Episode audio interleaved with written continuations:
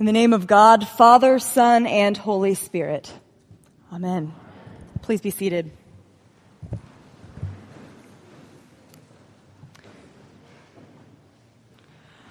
Our God is a consuming fire. I was trying to wrap my head around this last verse in the letter to the Hebrews that we heard this morning. And I was at home in Indiana, so I had just the right setting for a story I was reading. It was a story by this country boy turned urban prophet named Shane Claiborne. Well, Shane was telling the story about his grandfather. His grandfather loved to buy tractor trailers and um, all kinds of new equipment, much to the chagrin of his wife. And he had just bought a new truck and a trailer. And he was ready to go out and do something with that trailer, so he called up his buddy and they spent the day baling hay.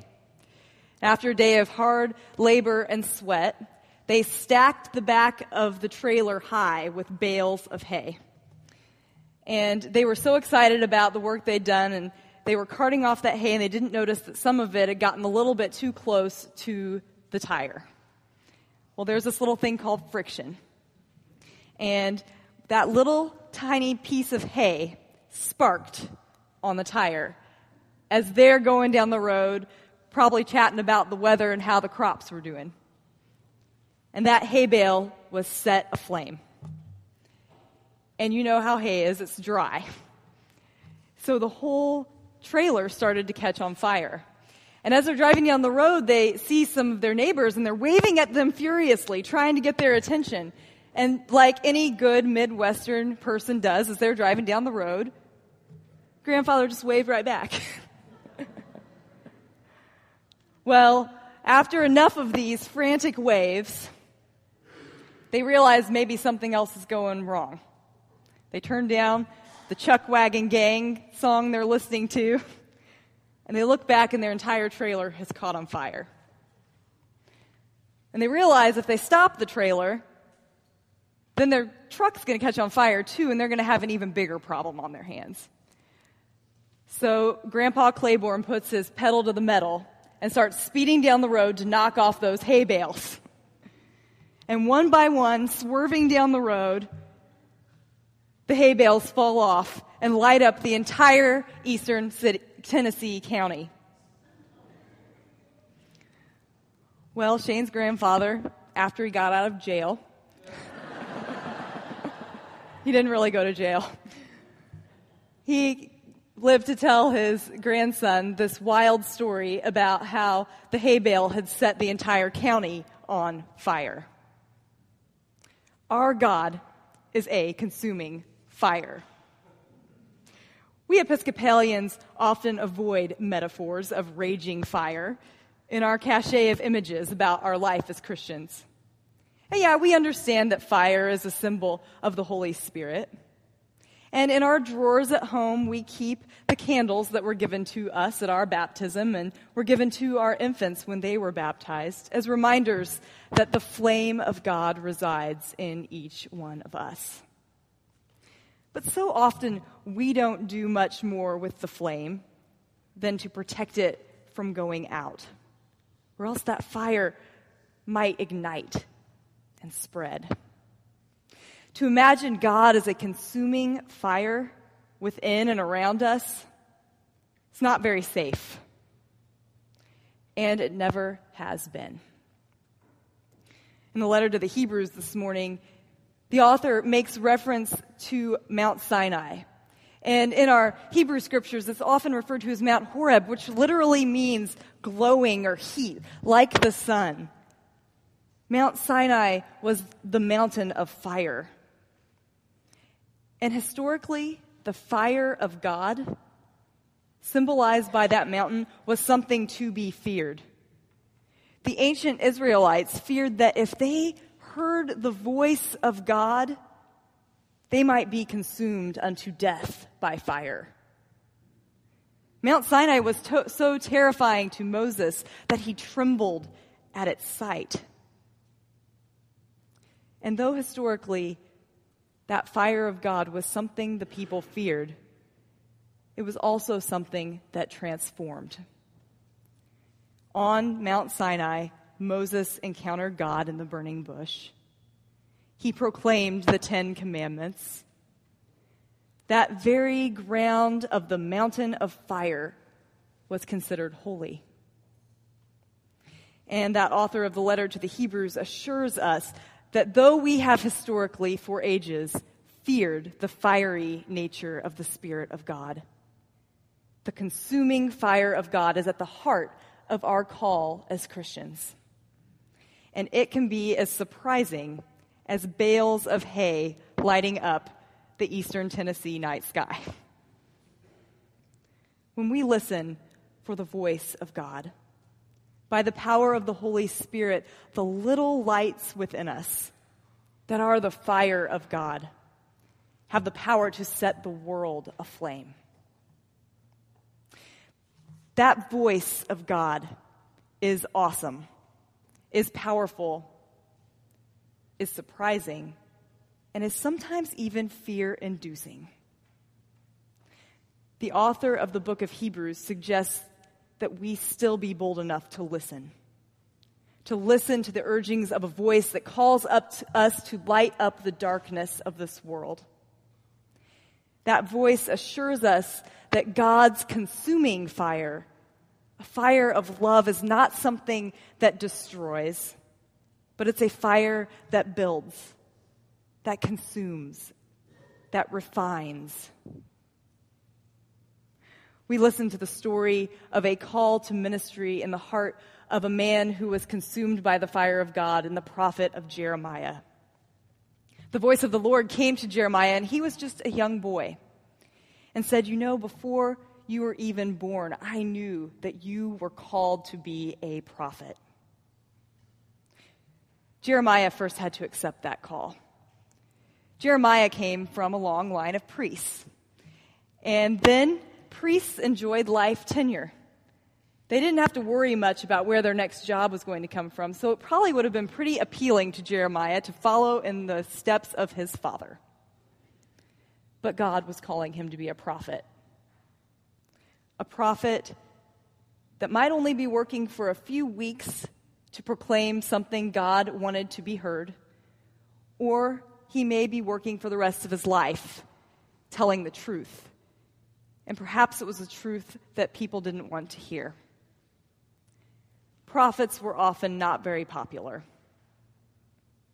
So Jeremiah responded, Ah, Lord God, truly I do not know how to speak, for I am only a boy. The voice of God speaks to us in our lives in many ways, calling us to be who we were created to be whether we like it or not. And so often we respond by saying, Ah, Lord God, truly I cannot do this, for I am just a. What's your excuse? And sometimes I think it's the opposite. Ah, Lord God, truly I cannot do this, for I am a. Name your source of pride. Every single one of you, all of us, are called to together build God's kingdom. And that means moving from protecting the flame within us and knowing that it's never going to go out. Knowing that it's meant to unabashedly set the world on fire with the Holy Spirit.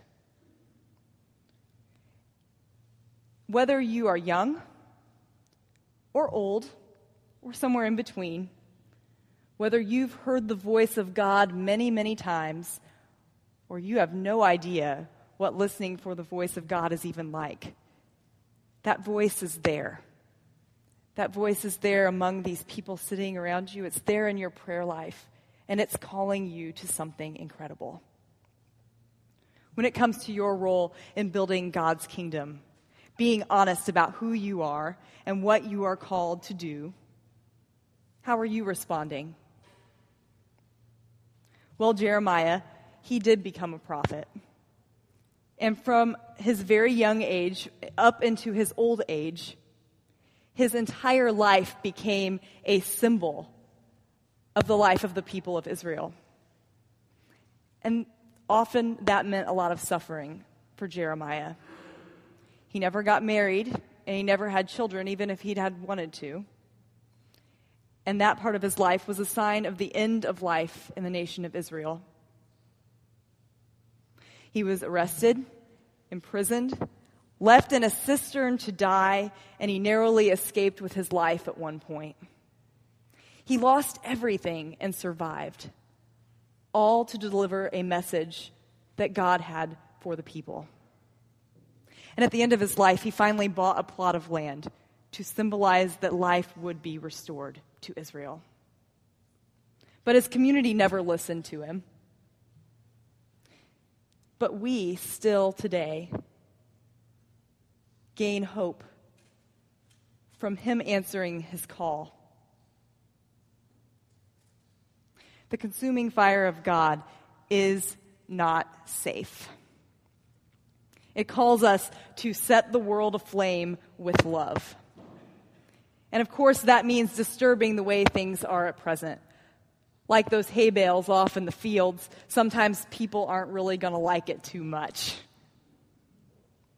It's going to light up a darkness that to this point, people have been perfectly content with remaining dark. Jesus offered us the ultimate example of responding to a call and setting the hearts of those around him on fire in the process in the gospel lesson this morning.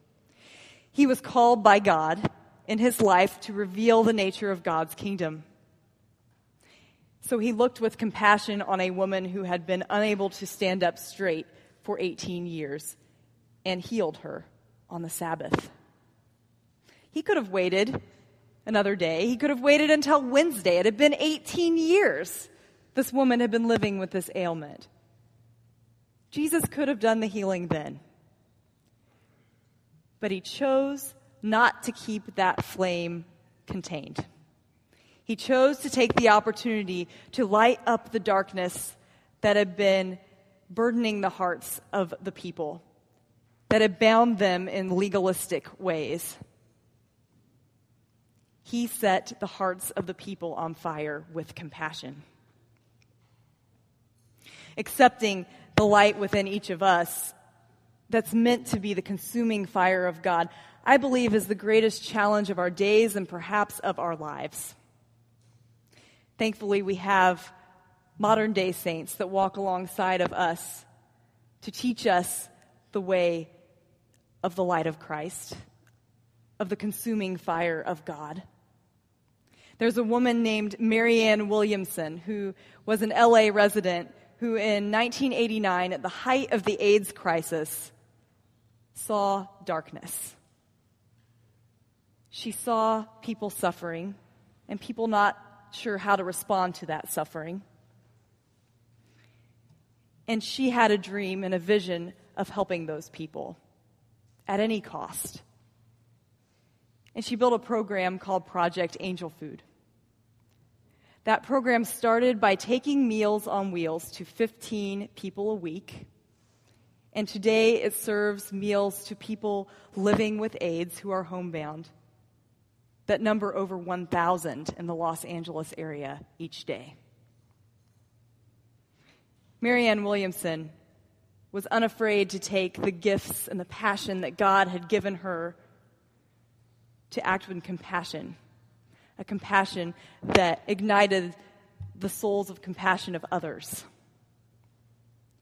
Three years later, she wrote a book.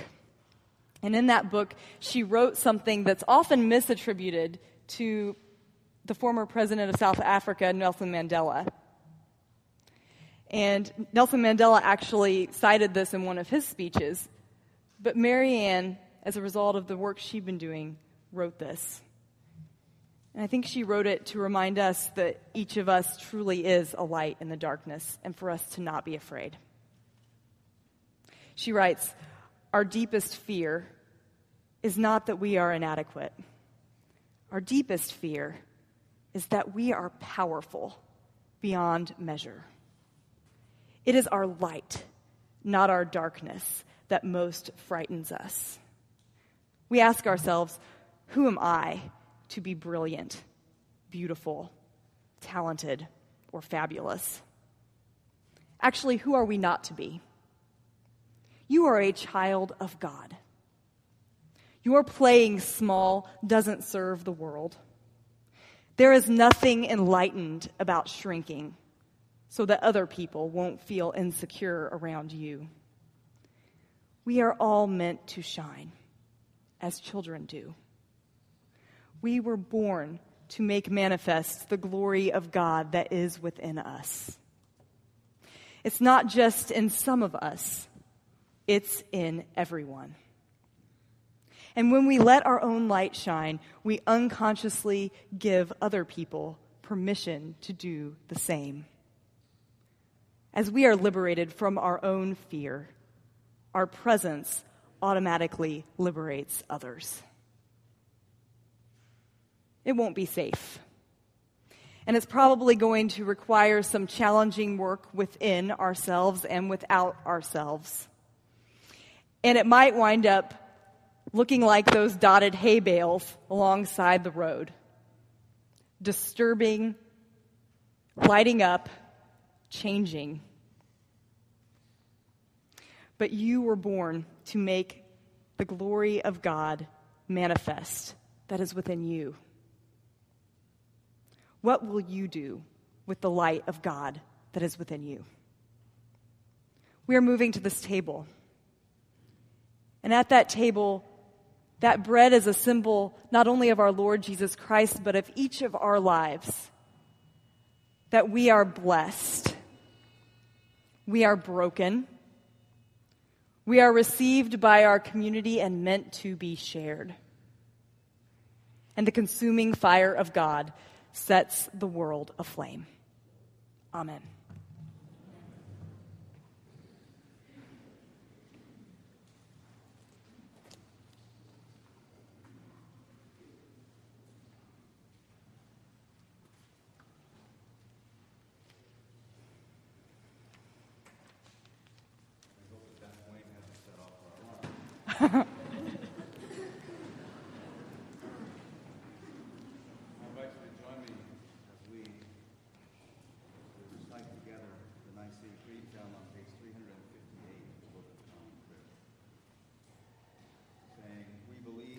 One God, Father the Almighty, maker of heaven and earth, of all that is seen and unseen.